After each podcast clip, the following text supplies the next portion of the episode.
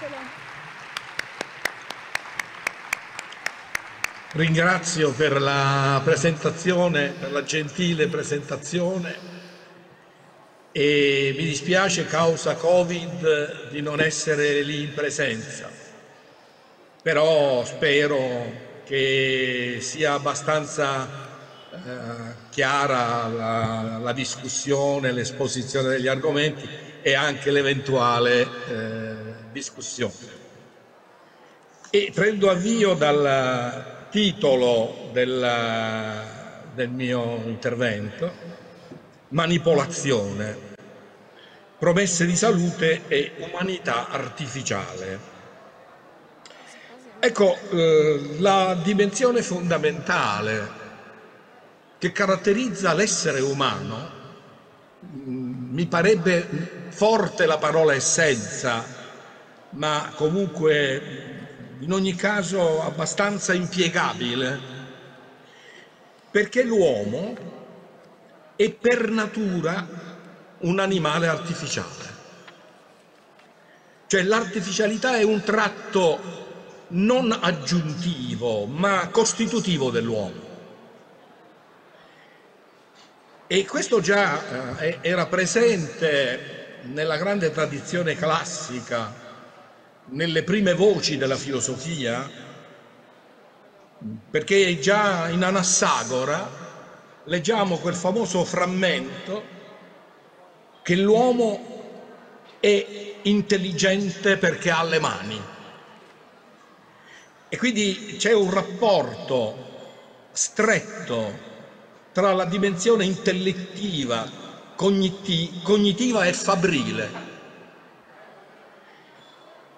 Questo lo diciamo dell'uomo, ma in generale questo lo si può dire di qualsiasi organismo vivente, perché qualsiasi organismo vivente, operando nell'ambiente, lo adatta a sé, lo trasforma.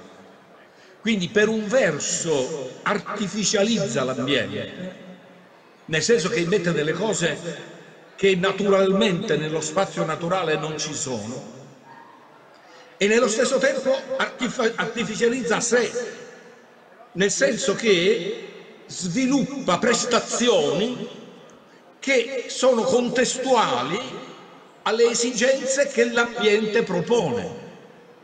Quindi qualsiasi organismo vivente in qualche modo trasforma, artificializza e si artificializza. Ecco, nell'uomo questa dimensione raggiunge un grado eminente per una ragione fondamentale, che nel suo processo di trasformazione la natura nell'uomo perviene alla consapevolezza di sé. Cioè la natura non sa di essere natura. La natura appare, si manifesta nella consapevolezza della sua naturalità in quell'ente di natura che è l'uomo, che in certo senso rappresenta il novum nel processo evolutivo. Ora, il rapporto con la mano, e quindi il rapporto intelligenza-artificio, sono coesistenti. Sarebbe proprio dire che l'uomo muove la mano perché c'è l'intelligenza che lo guida, quasi che l'intelligenza fosse un qualcosa di aggiunto e indipendente dall'azione corporea. E d'altro canto sarebbe insensato dire che c'è un fare che in certo senso non ha una consapevolezza di sé, quantomeno nel rapporto con l'ambiente, con le istanze che l'ambiente pone. Ora, la paleontologia ci dice che sin dall'inizio, nella storia evolutiva, quando comincia ad apparire l'Homo sapiens, ma anche prima, nella dimensione di transito nel processo evolutivo, e la mano diventa centrale. Ma questo non gli è evidente. Questo è stato studiato in altre specie, a partire dalle pinne dei pesci e lo sviluppo della struttura della faccia. E la dimensione più articolata della mano corrisponde ad una mutazione del viso, della faccia, con un progressivo innalzamento. Un innalzamento verso l'alto, e la dimensione della mano, la dimensione prensile della mano, comincia a staccarsi, ad assumere una posizione elevata, e in base a questo anche la dimensione della faccia cambia, e quindi le strutture, la morfologia, la dimensione dell'emissione della voce, e quindi del linguaggio e della parola, e tutto questo legato alla dimensione del progressivo innalzamento fino alla dimensione bipede. E questo introduce un fattore essenziale per l'uomo, che è quello della mobilità, di un'estrema mobilità. Quindi c'è un rapporto, movimento della mano, innalzamento del volto, della faccia, modificazione della sua struttura, innalzamento del corpo, e già Gregorio di Nazianzo aveva scritto, elaborato un pensiero che poi alcuni antropologi hanno riutilizzato, citato. La natura ha aggiunto le mani al nostro corpo prima di tutto per il linguaggio.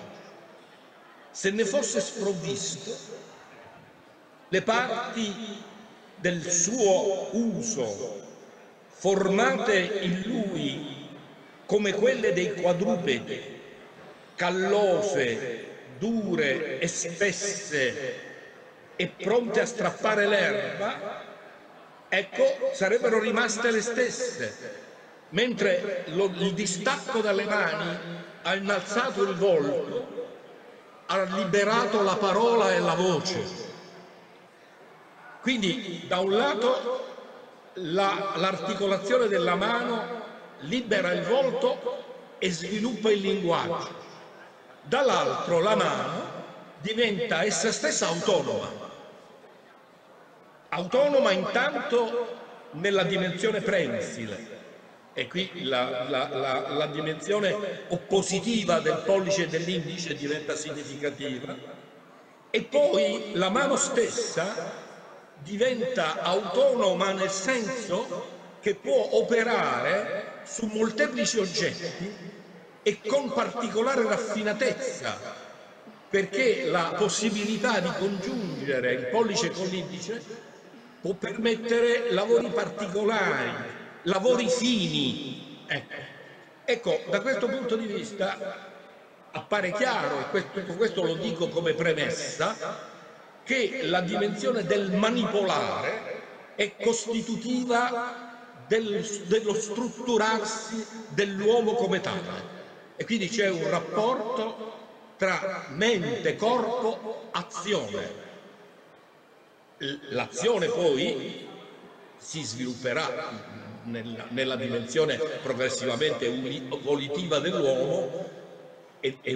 dell'uomo, tra una dimensione fabbrile e una dimensione cognitiva, e quindi una possibilità di progettare, di anticipare, legata a questa alla grande mobilità del corpo. Ora, questo paesaggio, questa premessa mostra che il rapporto uomo-strumento è un qualcosa che accompagna la generazione stessa della specie. I tratti, i passaggi evolutivi evidentemente cambiano. Gehlen, per esempio, introduce tre momenti, tre tappe nella storia evolutiva dell'umanità. La prima, appunto, è una rivoluzione intellettuale e tecnologica che è il Neolitico. Nel Neolitico già c'è il lavoro sulla pietra, la scoperta dei metalli, l'invenzione dei cereali, cioè di realtà che in natura non ci sono. Il bronzo non c'è in natura, i cereali non c'erano in natura. L'altra dimensione importante è la domesticazione degli animali, e dove l'uomo comincia ad usare come utensile, come oggetto per produrre trasformazioni, un ente vivente, cioè l'animale. Quindi lo strumentale non è soltanto il dato fisico, la pietra, il legno, ma diventa l'animale, l'animale messo a servizio. E questo è molto importante, perché vediamo che la dimensione di emancipazione dell'uomo col dominio sull'animale e guadagna quello che poi diventa il suo primato sugli animali. Cioè ha la capacità di dominare, di organizzare il modo di addomesticarli in funzione di se stessi. Ecco, quindi il Neolitico è il grande salto. L'altro salto è una dimensione che ha a che fare con l'essere umano, col suo essersi elevato, ed è la grande rivoluzione monoteista, dove lui si mette a fronte del divino. Il divino si stacca dal mondo, cioè l'animismo, la divinità immanente nella natura, e diventa l'altro, e si apre l'orizzonte. Dall'altro l'infinità di Dio, e dall'altro lo spazio della terra ormai affidato al dominio dell'uomo, desacralizzato. E quindi l'uomo, almeno nella dimensione biblica, diventa l'amministratore delegato di Dio sulla terra. Spesse volte, e anche una certa giustificazione, si è pensato che Dio, ponendo l'uomo al culmine della creazione, lo avesse fatto signore e dominatore. Ma questa è una lettura sbagliata, o quantomeno frettolosa, della Bibbia, perché se si legge il testo biblico si dice che Dio lo pose nel giardino perché lo custodisse, cioè a dire non ha un potere illimitato, lo deve custodire, quindi lo può mettere al suo servizio, ma senza violarne in qualche modo la dignità, cioè non ha un potere di arbitrio. E quindi usare la creazione, impiegare la creazione, ma rispettare la creazione. Perché? Perché è un amministratore delegato di Dio. Se avesse un potere incondizionato sarebbe un sostituto di Dio. E purtroppo questa tentazione nella storia dell'umanità si è sviluppata, questa idea non di custodire e proteggere, e quindi sentirsi nonostante tutto parte della natura, ma elevandosi con una presunzione tale da farlo sentire soggetto arbitrario che sulla natura può fare quello, dimenticando che la natura è più forte di lui. Noi vediamo oggi i contraccolpi di questa presunzione. In ogni caso, la dimensione dell'artificio, dell'amministrazione della natura, è un qualcosa che caratterizza il rapporto dell'uomo con la natura. E allora a questo punto la dimensione dell'artificio si determina secondo una doppia faccia. La natura è amica o nemica dell'uomo? E qui è un grande dilemma. Qui viene da ricordare Leopardi: la natura è benignissima madre ed è natura matrice, perché la natura è violenta, la natura genera, ma uccide ciò che genera, lo alimenta, e quindi c'è anche l'elemento della perfezione della natura. Quante volte la natura è stata descritta nella sua perfezione, la perfezione della creazione, la perfezione degli organismi. Allora, da questo punto di vista, la natura è legata alla dimensione della perfezione e della bellezza, però c'è anche la dimensione della violenza, c'è la dimensione della corruzione. C'è la dimensione delle potenze della natura che si scatenano contro l'uomo. Questo direi che fa parte della storia e della narrazione dell'umanità, a partire dal diluvio, per non parlare a quello che ancora oggi noi patiamo tra incendi di foreste, tsunami, terremoti. Quindi la dimensione dell'artificio si è dislocata su due fronti: da un lato difesa dalla violenza naturale, dalla violenza degli elementi e dalla violenza che la natura produce negli stessi organismi che genera, perché li ammala. A parte il fatto che sono segnati originariamente dalla morte. Allora non si dice la morte, ma si cerca di differirla. E allora la dimensione dello strumentale è un elemento attraverso cui si interviene sulla natura per limitarne le dimensioni distruttive, o quantomeno, per dirla con Ippocrate, cogliere in essa le capacità di risanamento, la vix sanatrix natura. E quindi la dimensione della mano dell'uomo è un elemento di trasformazione in termini difensivi sia dagli elementi esterni che da quelli endogeni. Ecco perché si parla appunto di salute. Ecco, la dimensione dell'artificio è connessa alla salute.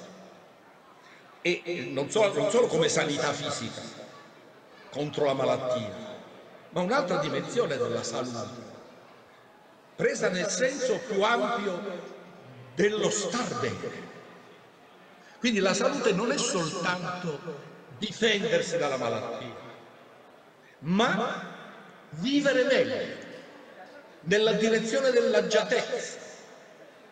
La perfetta salute e quando l'uomo può essere massimamente attivo. Quindi non dobbiamo avere una nozione riduttiva della salute come la buona salute nel senso del non aver malattia. È chiaro che non aver malattia è la premessa per l'essere perfettamente attivo. Allora, difendersi dalla natura come un qualcosa che è più potente di noi e ci schiaccia, come un qualcosa che ci consuma dall'interno e ci logora. Allora la dimensione dell'artificio è connessa fondamentalmente alla propria salute, vuoi in termini di tutela, vuoi in termini di espansione. E quindi la macchina da un lato è stata difensiva, dall'altra è stata espansiva. E qui si sviluppa una dimensione da sempre nell'uomo che è quella della curiosità. Mano a mano che fa, si accorge che può fare ancora di più.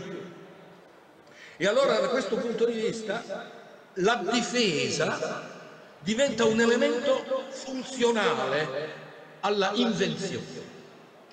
C'è un passo molto bello, tratto da Giordano Bruno, ed è lo spaccio della bestia trionfale. E Giove dà agli uomini sentimenti, passioni, eccetera. A un certo momento qui si fa riferimento alla Bibbia, dove in effetti l'uomo comincia a diventare tecnico, dove c'è la sconfitta. Quando è scacciato dal paradiso. Infatti Giordano Bruno parla dell'ozio. Ecco, nell'ozio l'uomo non avrebbe mai appreso le tecniche e sarebbe stato forse meno intelligente degli stessi animali. E che cosa gli dà? Gli dà l'intelligenza e gli dà la mano. E soggiunse che gli dèi avevano donato all'uomo l'intelletto e le mani e lo avevano fatto simile a loro, donandogli facoltà sopra gli animali, la quale consiste non solo in poter operare secondo la natura ed ordinario, ma ed oltre, fuori le leggi di quelle, a ciò formando e possedendo e possendo formare altre nature, altri corsi, altri ordini, con l'ingegno, con quella libertà senza la quale non avrebbe detta similitudine venesse a servarsi Dio della terra. Quella certo, quando verrà ad essere ociosa, sarà frustratoria e vana, come indarno e l'occhio che non vede e mano che non apprende. E per questo ha determinato la provvidenza che venga occupato nell'azione per le mani e contemplazione per l'intelletto, de maniera che non contempli senza azioni e non operi senza contemplazione. Quindi una volta che è diventato attivo, l'ozio infecondo, lo rende regressivo rispetto a se stesso e quindi la dinamica delle mani è una dinamica crescente che si sviluppa continuamente, potenziandosi nel tempo. E la storia evolutiva dell'uomo mostra, manifesta chiaramente questo processo. Allora, nel rapporto con la macchina, quindi, la dimensione dell'autotutela dalla natura cattiva, la maggiore salute come espansione di sé e una altra singolare conseguenza che l'uomo produce l'oggetto, lo strumento, verosimilmente spinto da una esigenza locale, da un bisogno. Però quando ha prodotto lo strumento,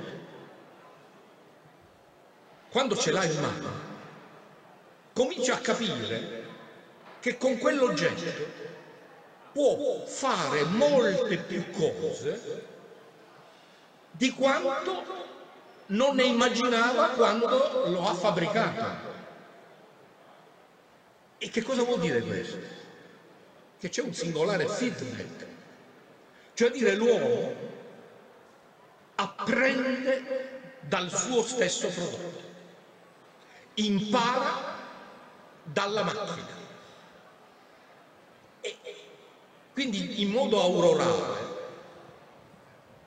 si disegna il movimento che ci porterà oggi al mondo dell'intelligenza artificiale, dove l'uomo impara dalla macchina, ne ha sempre più bisogno, mentre nel contempo la macchina diventa sempre più autonoma rispetto all'uomo. E questo oggi è un dato di chiara evidenza. Oggi l'uomo vive sempre di più di protesi e ne ha bisogno, per potenziare costantemente se stesso, ma non solo potenziare costantemente se stesso, ma trovandosi stranamente in debito rispetto alla macchina. È quello che oggi noi chiamiamo, dal punto di vista cognitivo, la mente esterna. Oggi noi siamo sempre di più, in modo crescente, di fronte a una esternalizzazione della mente. Ma basti pensare a un cellulare, basti pensare alla possibilità col cellulare di avere una conoscenza enciclopedica, di acquisire qualsiasi notizia, sia del passato che del contemporaneo. La dislocazione di sé fuori dal corpo, cioè di poter essere in vari luoghi stando fermi. D'altro canto, noi nella nostra mente non riusciamo ad immaginare quello che c'è nel grande archivio esterno a cui facciamo costantemente riferimento. Noi oggi, senza questa mente esterna, non potremmo vivere, o saremmo ridotti a una vita marginale. E questo accade nella vita corrente. Oggi è difficilmente immaginabile, anche per la persona più sobria, viste le aspettative sul mondo, poter vivere senza un cellulare. E prendo la vita ordinaria, con il singolare paradosso, e questo è importante, che non lo usa soltanto se gli serve, ma anche se non gli serve. E qui bisogna introdurre la nozione di servizio, che non è soltanto quella della utilità, mi serve per qualcosa. Allora lo prendo e lo depongo. Ma mi serve in modo essenziale, sempre più essenziale, perché mi tiene in una comunicazione costante e pervasiva con l'ambiente. Sicché non averlo mi dà una sindrome di sradicamento, con tutte le dimensioni di vantaggio e di disperazione. Questo disperdersi in una agorà senza confini, senza sapere neanche selezionare le utilità. Se prendiamo nella vita ordinaria, quanti sono quelli che impiegano il computer, la macchina, in termini specifici, diciamo quelli che la impiegano in termini professionali, ma c'è un extra professionale, c'è un ordinario, che è la chiacchiera diffusa e continua, e quella è costante, è il fluscio di fondo. Se uno fa un'analisi nella propria vita individuale, fa un bilancio, fa un esame, e potrebbe calcolare quanto usa il computer per lavoro, per apprendere, per svago, per dispersione.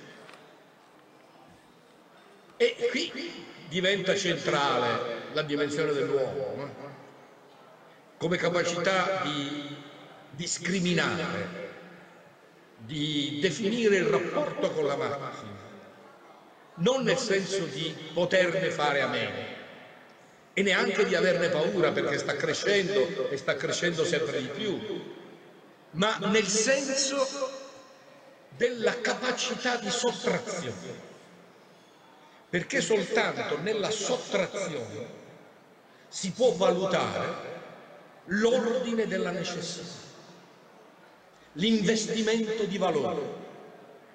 In effetti, anche nella grande espansione dell'artificiale, nel momento in cui l'artificiale è diventato l'ambiente, è diventato lo spazio in cui l'uomo si muove, beh, il soggetto umano ancora questa astuzia la può mantenere al modo dell'esercizio che consigliavano gli epicurei.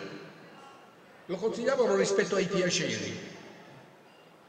Diminuire ogni giorno, a poco, ciò che dà piacere, in questo caso fondamentalmente i piaceri sensibili, fino a giungere al punto da poter discriminare quanto sono necessari e quanto sono superflui. Cioè aggiungere un momento di silenzio e un punto di distinzione. Per cui la contemplazione, da questo punto di vista, è la capacità di considerare la nostra stessa potenza, giudicandone la necessità o la voluttuarietà. Per cui nel rapporto con le macchine, questa distinzione il soggetto umano la può ancora mantenere, e dirò avanti in che senso la può ancora mantenere. Ma c'è un'altra dimensione che non è solo cognitiva. Tenete presente che poi queste dimensioni entrano in circolo tra di loro, no? Perché è la potenza cognitiva che ci dice come funziona il DNA, come funziona il genoma, ma tutto questo qui diventa immediatamente artificiale, perché ci interviene, corregge il DNA, e per metterti al riparo da che cosa? Per rimetterti al riparo dalle malattie, per eliminare le malattie genetiche. Si parte sempre da una dimensione terapeutica e di precauzione, ma poi quando tu cominci a manipolare, quanto ti serve? Togli una malattia oppure introduci un aumento di potenza, un'intelligenza aumentata. Allora a questo punto il paesaggio è completamente diverso. Siamo in una dimensione che evidentemente io in questo momento non sento. Voi mi sentite? Sì, sì. Sì, mi sentite? Sì, sì. Ecco, adesso è ritornata la voce, perché era sparita.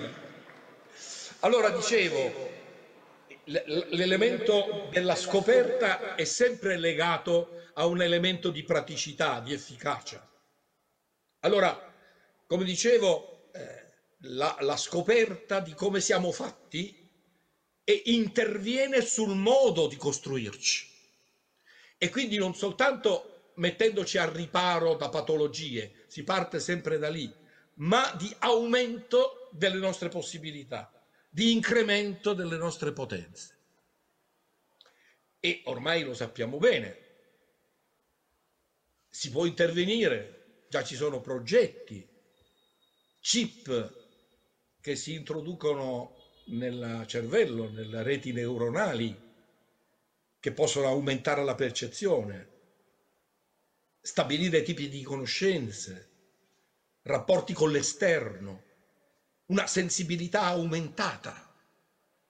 Ecco, questo evidentemente limita la nostra libertà o la potenzia.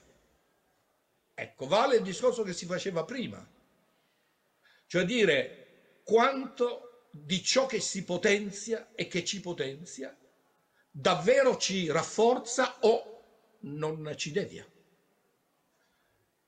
Il passaggio implicito, quasi invisibile, tra la potenza e l'onnipotenza, che poi onnipotenza vera non è, di fatto è la controfinalità della potenza, si è persa la via. E questo noi lo vediamo oggi. L'uomo ha occupato gli spazi della natura. Là in larga parte allontanata. Pensate allo sviluppo delle città, la cui origine è stata un'origine nobilissima. È nata anche la politica, perché la città era il luogo dell'incontro, della comunicazione, della socializzazione, dello scambio. Ecco, oggi noi vediamo che le grandi città sono il luogo delle periferie, della ghettizzazione, delle lontananze, della emarginazione. E abbiamo città con milioni di abitanti. Abbiamo lo spopolamento delle campagne. Sì, adesso c'è un neoruralismo, no? Si torna, è una cosa anche molto bella, si torna nelle campagne, sì, però è un discorso minoritario, di elite, anche bello. Però se noi guardiamo le grandi città, le grandi metropoli, quelle sudamericane, Sud America, India, vediamo una miseria crescente. Anche nelle grandi città dell'emisfero occidentale. L'emarginazione esiste anche a New York, poveri. Allora, possiamo imputare questo alla tecnica? Certamente no. Anzi, direi che il modo per correggerlo è la stessa tecnica. Cioè la tecnica corregge se stessa, perché chi ci dà gli indicatori del disagio, i numeri del disagio, e ce li dà la tecnica. Ecco allora il sotterraneo transitare dalla potenza all'onnipotenza, cioè dal modo sano di crescere alle controfinalità per una crescita abusiva, che non è motivata dalla scienza, è motivata dal sistema degli interessi, da un uso arbitrario delle risorse, da una dislocazione impropria delle risorse. E qui c'è una dimensione profondamente etica, ci deve essere una pedagogia del desiderio, una pedagogia della dinamica infinitaria del desiderio. Ecco, questi sono elementi per mostrare una sorta di eterogenesi dei fini, C'è un qualcosa che ha permesso all'uomo di crescere in salute e in potenza, che si rivolge contro di lui. Quello che ha fatto per difendersi dalla natura rischia di andare contro la natura come condizione della sua vita. Quindi si espropria del terreno dove cresce. Quindi la dimensione della manipolazione, l'ambiente come artificio, esige questa presa di distanza che dia la misura. Bisogna costantemente fare pause. Una caratteristica della nostra civiltà è l'accelerazione, la vertiginosa accelerazione. E questa caratteristica dell'accelerazione è non l'accelerazione per giungere al più presto possibile ad una meta, ma è un'accelerazione che accelera costantemente se stessa. Direi che spesse volte possiamo parlare di un'accelerazione non destinale, cioè senza visione. Quello che noi diciamo la corsa. E noi nella nostra società abbiamo queste definalizzazioni. E molte crisi finanziarie sono venute per un'accelerazione a breve, cioè crescere in breve tempo, creando una bolla. Ora capite bene che la dimensione ambigua della stessa tecnica non è da imputare all'efficacia dello strumento, ma all'incapacità di poterlo vedere come non necessario, cioè rallentarlo. Ora, la dimensione dell'accelerazione è una delle prerogative di un moto senza destinazione. E poi, per venire strettamente ai nostri corpi, la dimensione della protesi. Difendersi dalle malattie, prolungare la vita. Anche qui si è prodotto un elemento di distacco dalla natura e noi ne stiamo patendo già le conseguenze.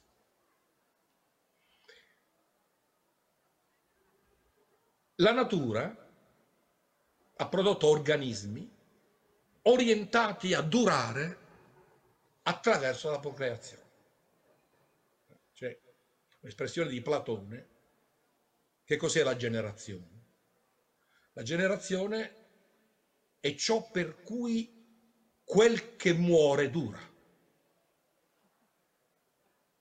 Ecco, noi viviamo in una società in cui l'immortalità non passa per la generazione, passa ancora, ma non passa, cioè non passa attraverso la continuità della specie, ma soprattutto nelle società avanzate è pensata come immortalità personale, come singolare durata.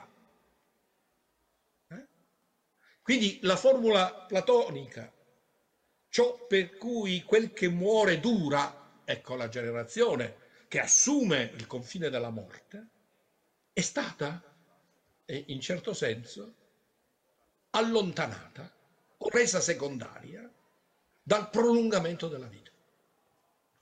Fatto salvo che con il sistema delle povertà, con la distribuzione delle risorse, abbiamo parte di mondo dove la morte domina, dove si fugge per non morire, perché noi siamo abituati a guardare il mondo sempre a metà. C'è un mondo da dove si fugge per non morire, e si fugge perché quel mondo è stato reso arido dalle condotte umane. Ecco, bisogna tenere in circolo questi doppi movimenti, questi processi invertiti. Accanto a questo noi abbiamo una società che genera meno, ma tende a durare di più. Ora, allo stato attuale la durata non è sempre comoda. È vero che la vita si è allungata, però se si prende l'ultima parte della vita non è molto comoda. Oltre una certa età, dalle 5 alle 10 pillole giornaliere sono un habitus, ma questo è il meglio, perché le altre attività, le altre funzioni, l'uomo complessivamente attenuta. Però avanzando vediamo delle vecchiaie molto, molto brutte, molto atroci. E il Covid ci ha ricordato che ci sono. Avevamo dimenticato che ci fossero. Case di riposo, già la parola è terrificante. E l'eterno riposo un po' prima, e poi il successo. Ecco, quindi è vero che si è allungata la vita, però intervenendo sul genoma, sul DNA, si immagina non solo di prolungare la vita, ma in buona salute. E dei segnali in questo senso ci sono. La stessa medicina ha modificato i suoi parametri, da una medicina curativa, cioè che curava le malattie, si è passati a una medicina preventiva, che lavorava soprattutto sulle condizioni che le facevano insorgere. Oggi, con la possibilità di leggere il genoma, abbiamo una medicina predittiva. Si può sapere, immaginare, con un tasso elevato di credibilità, che in una certa fase della propria vita, ad una certa età, un certo soggetto per la sua costituzione può morire. Questo ha influssi anche sul sistema economico, sul sistema delle assicurazioni. Quindi, però, lasciando da parte questi effetti secondari,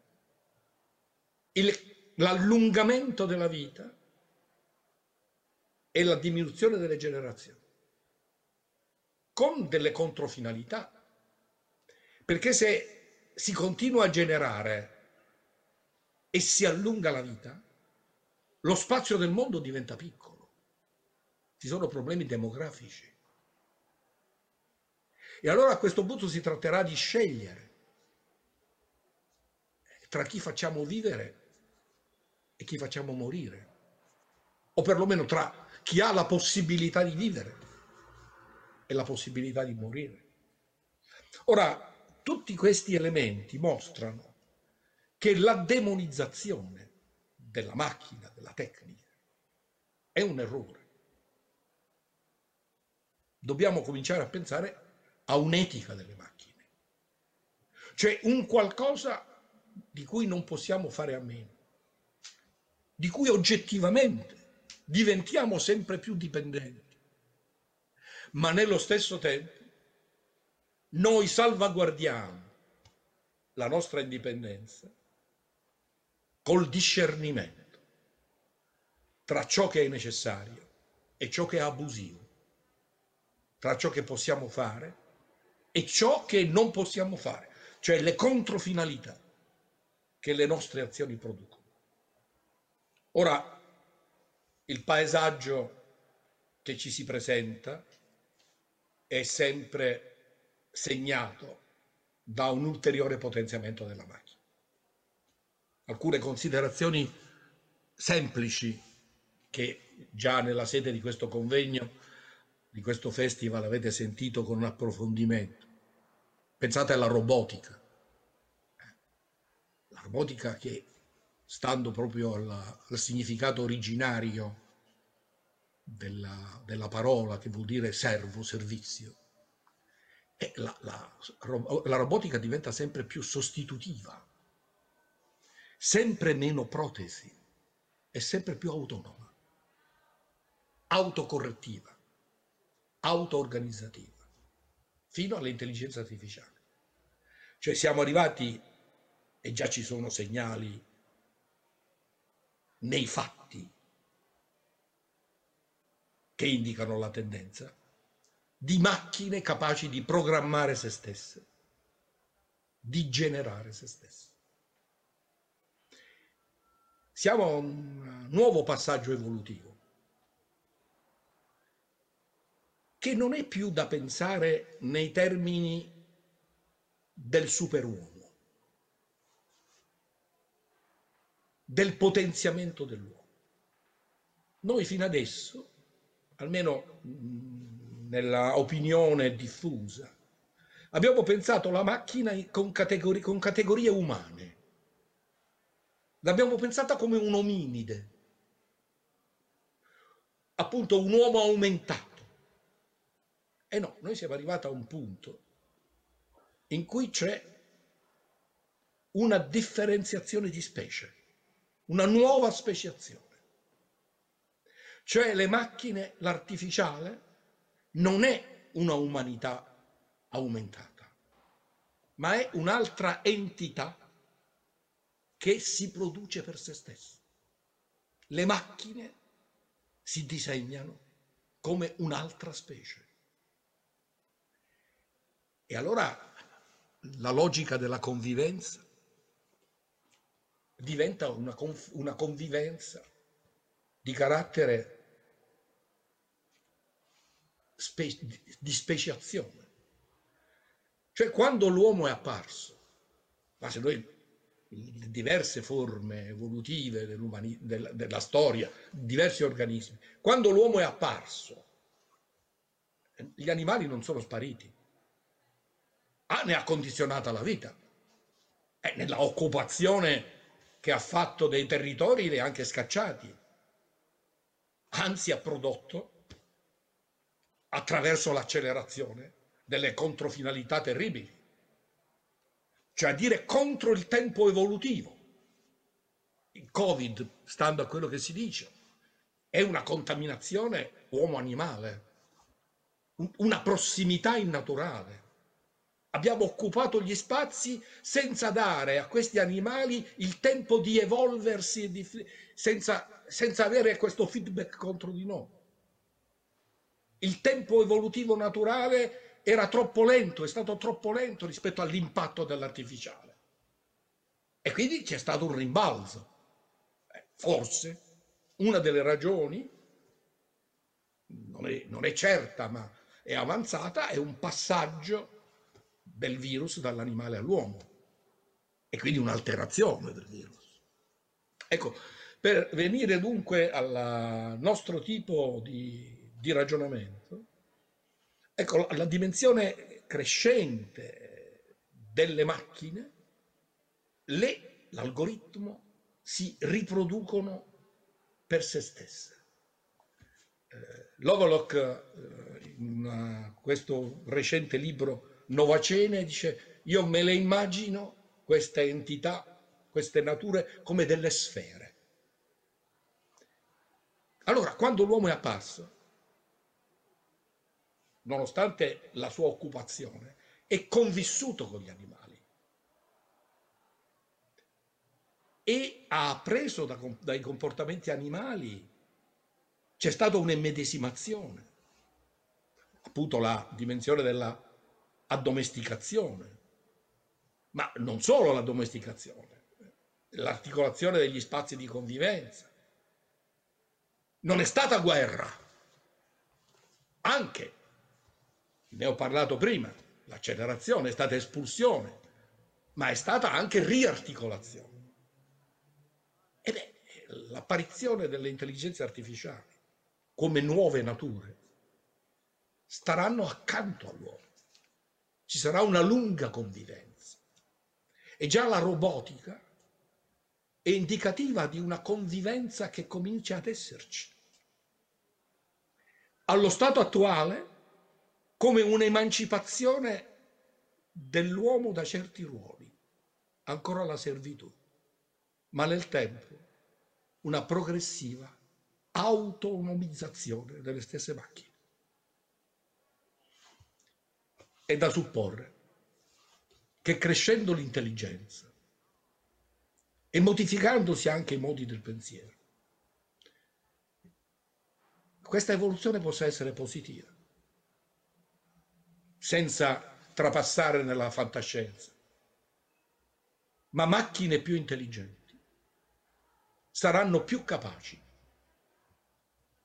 di tenere in conto l'autoconservazione del pianeta,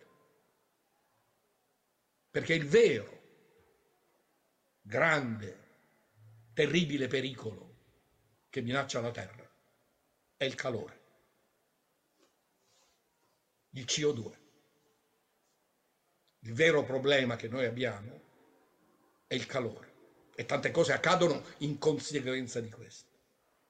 È il calore crescente,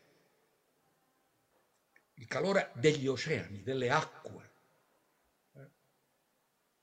perché esiste uno scrittore di cui in questo momento non ricordo il nome, che il nostro pianeta non dovrebbe essere chiamato Terra, ma oceano, cosa che già avevano capito gli antichi greci quando dicevano che l'oceano circonda ogni cosa, pantessi paterra, l'oceano, le acque. Ecco, noi se non diminuiamo il calore crescente della Terra, la mettiamo a rischio complessivamente. E questo come lo si può fare? Lo si può fare variando i comportamenti.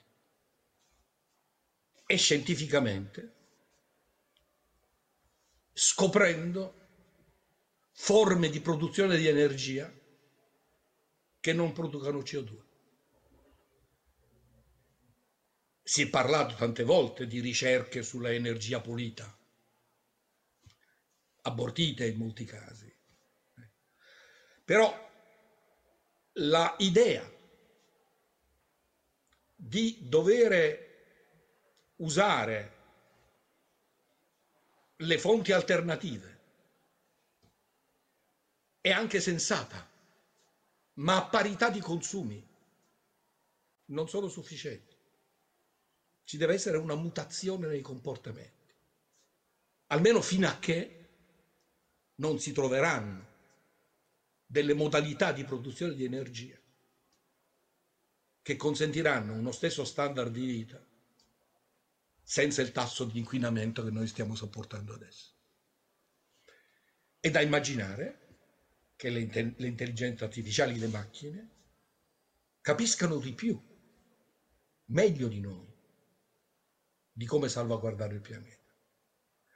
E quindi non dobbiamo immaginare una evoluzione del mondo delle macchine che assume caratteristiche viventi, ma del tutto indipendenti da noi, non sono ominidi, sono un'altra cosa, possono coesistere con gli uomini in una dimensione collaborativa, perché c'è più intelligenza. E se c'è più intelligenza, c'è anche una maggiore capacità di previsione, e quindi una possibilità di ridurre i danni con largo anticipo, di controllare i rischi con largo anticipo. Ma qui ci stiamo portando in un confine troppo lontano indicativo, ma troppo lontano per noi. Noi dobbiamo in ogni caso oggi convivere con la nostra finitezza, perché finite sono anche le macchine. E questo è strutturale, perché fin quando c'è margine per crescere, c'è mancanza. E se c'è mancanza, c'è limite. E se c'è limite, bisogna saperlo amministrare. E lo faranno anche le macchine, per non distruggere loro stesse. Questo fino a quando poi la nostra Terra, il nostro sistema solare, e questo lo sappiamo, la scienza ce lo dice, sparirà, perché la linea destinale è quella. Le regioni interne del Sole diventano sempre più calde e di conseguenza la fusione aumenta. Il calore in più fa espandere il Sole e riscalda la Terra.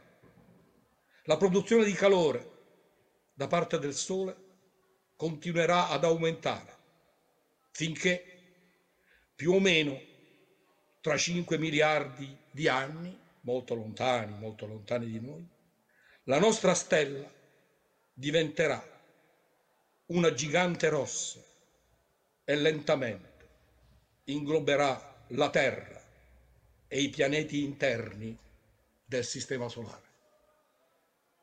Aggiustiamoci per fare durare al meglio il mondo fin quanto resta ancora nel nostro dominio.